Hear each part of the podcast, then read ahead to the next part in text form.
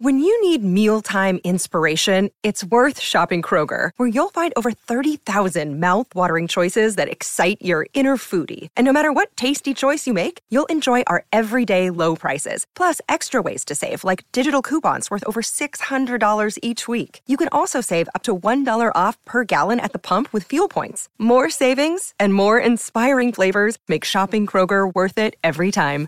Kroger, fresh for everyone. Fuel restrictions apply. Look, Bumble knows you're exhausted by dating. All the must not take yourself too seriously and 6 1 since that matters. And what do I even say other than hey? well, that's why they're introducing an all new Bumble with exciting features to make compatibility easier, starting the chat better, and dating safer. They've changed, so you don't have to. Download the new Bumble now. Pourquoi fait-on des cauchemars? Merci d'avoir posé la question. Selon un sondage de l'IFOP publié en 2021, 76% des Françaises et 69% des Français déclarent faire des cauchemars de temps à autre. Un quart des femmes déclarent même en faire toutes les semaines, contre 13% pour les hommes. Figure-toi, quand tu sais que tu vas faire un cauchemar, t'as pas tellement envie de dormir. Autant que je fume. En veux une?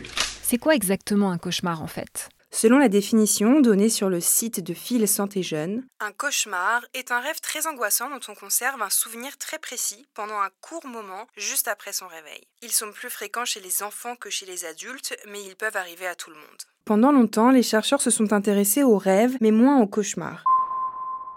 Il a fallu attendre le milieu des années 2000 pour qu'un premier modèle du fonctionnement des cauchemars soit élaboré par Thor Nielsen, psychologue à l'hôpital du Sacré-Cœur à Montréal. Selon lui, tout commence dans l'hippocampe, cette petite zone du cerveau qui joue un grand rôle dans le processus de mémorisation. C'est là que les scénarios de nos cauchemars s'élaborent. L'hippocampe amalgame des éléments anxiogènes issus de peurs vécues avec des souvenirs plus anodins piochés dans le stock des souvenirs.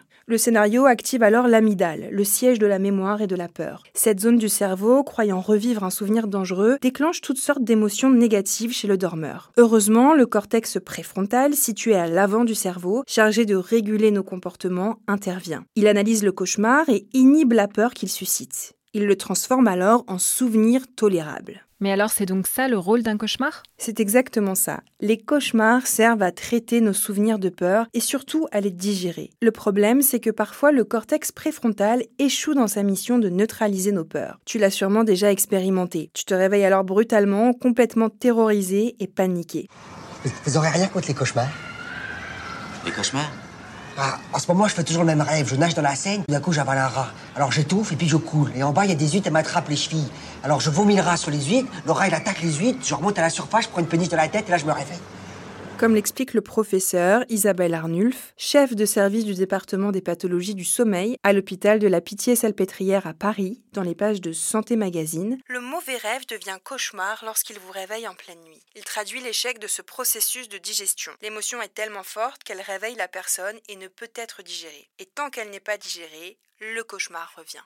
Qu'est-ce qu'on peut faire lorsque le cauchemar devient récurrent? C'est souvent le signe d'un stress post-traumatique. Cela peut arriver après un accident, une agression ou un deuil par exemple. Il vaut mieux alors en parler avec son médecin généraliste ou son psychologue. Généralement, l'hypnose ou l'EMDR sont des techniques qui peuvent aider à dépasser le cauchemar et à digérer le traumatisme associé.